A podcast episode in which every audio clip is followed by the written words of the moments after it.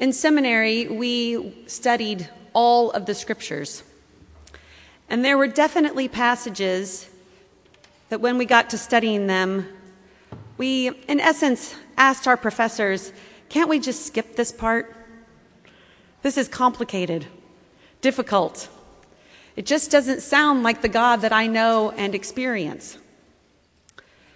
I think that today's gospel lesson is one of those passages. There are three distinct parts in the gospel lesson today: the blessings and the woes, and then the instruction. And I'm struck by how often this passage has been abused and misused throughout history.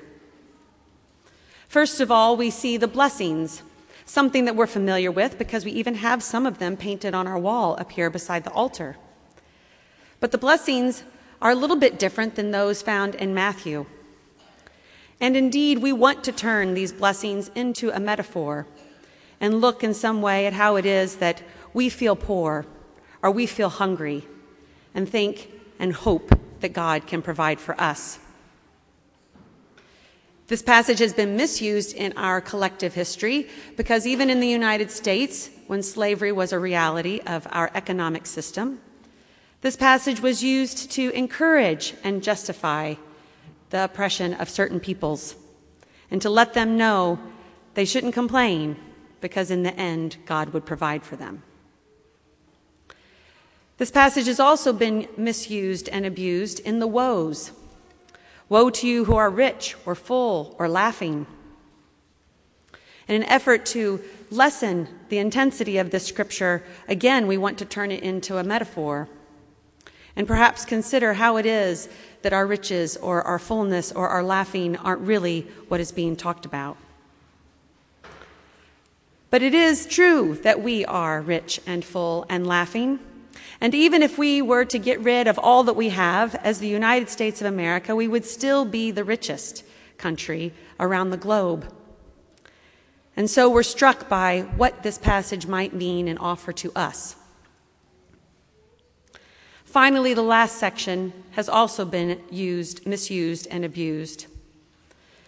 In this instruction about turning the other cheek if one is slapped so that the other might be slapped also, there has been justification for abuse and to keep people down. So what are we to do with this scripture?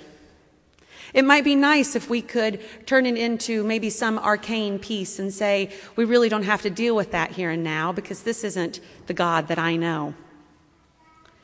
But because it is in our holy text, we are called to wrestle with it. And it reminds us that Jesus came to reorder things. In his ministry, he emphasized again and again that God was reordering things. That which feels certain in this world might not be as certain as we originally thought. This was the message that Jesus proclaimed again and again. Think of the gospel lessons that we've read just in the last few weeks. All of them found in Luke's gospel. When Jesus reminds us that if you take a seat at the head of the table, you would be asked to take a lesser seat, and the less, lesser at the table would be asked to come forward. Or the story of Lazarus and the rich man, Lazarus being the poor beggar who spends eternity in, with God and the rich man in damnation. Or last week's gospel of the Pharisee and the tax collector praying, and the Pharisee felt justified in his prayers, being a devout religious person. Yet that gospel reminds us of the prayer of the tax collector, the sinner crying out for God's mercy. These are just three of many illustrations throughout Luke's gospel about how it is that Jesus is reordering things. Even from the very beginning of Luke's gospel, when Mary receives word that she will bear the Christ child and sings out, "My soul magnifies the Lord. For his mercy is for those who fear him from generation to generation. He has shown strength with his arm. He's scattered the proud in the thoughts of their hearts.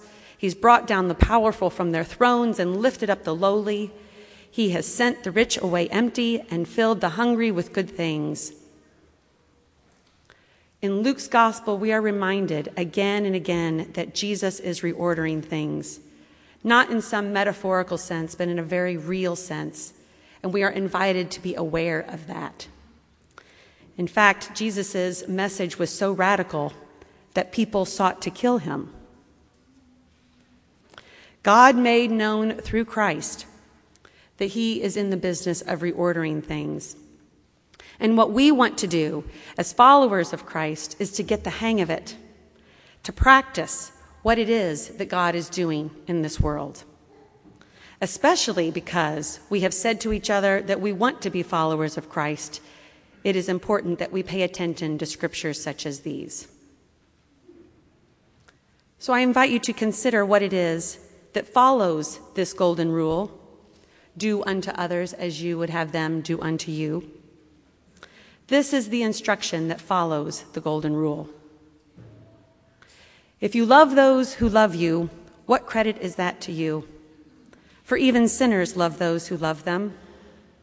If you do good to those that do good to you, what credit is that to you? For even sinners do the same. If you lend to those from whom you hope to receive, what credit is that to you?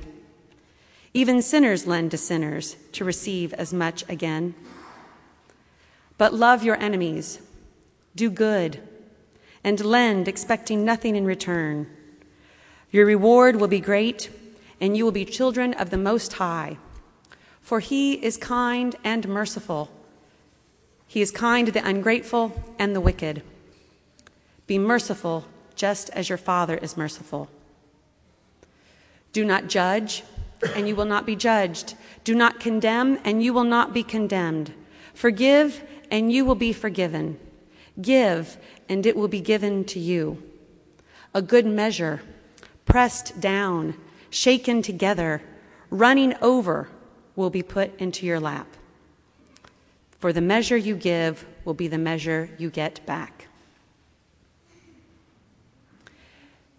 This scripture gives us something to focus on in how it is that God is reordering things and helps us become familiar with the kingdom that God wants to bring in through Christ. Today we baptize Catherine and welcome her into the body of Christ. And together as the church, we claim the work ahead of us through our baptismal covenant. It strikes me that this is a very good way to remember how it is that God is reordering things. And we will say together, as we say the baptismal covenant, that we will do these things with God's help. And God is faithful, promising to be with us in our endeavors of serving him. We are reminded in our, in our letter to the Ephesians today that we were marked by the seal of the promised Holy Spirit, and that that is the pledge of our inheritance toward redemption as God's own people, to the praise of his glory.